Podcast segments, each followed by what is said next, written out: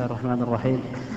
يا شيخ لو سافر أحدا إلى إلى مدينة يعني وكان مدة سفره أربع سنوات هل يقتضي أنه يقصر الصلاة و... هذه مسألة آه، اختلف فيها العلماء. هل هناك مدة محدودة ينقطع بها حكم السفر؟ أو ما دام الإنسان مسافرا مغادرا بلده فهو مسافر ولو طالت المدة. والثاني هو الصحيح أن الإنسان إذا لم ينوي الإقامة المطلقة في هذا البلد بل أقام لغرض ما دراسة أو علاج أو غيرها. ومن نيته أن يرجع من حين أن ينتهي عمله وشغله فإنه مسافر.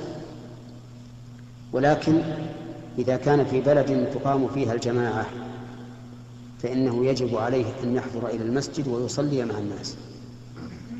وكذلك تجب عليه صلاة الجمعة ولا يحل له أن يتأخر عن صلاة الجماعة أو الجمعة لأن السفر ليس عذرا مسقطا لوجوب الجماعة أو الجمعة. وحينئذ سوف يتم الصلاة إذا إذا أتم بمن يتم الصلاة.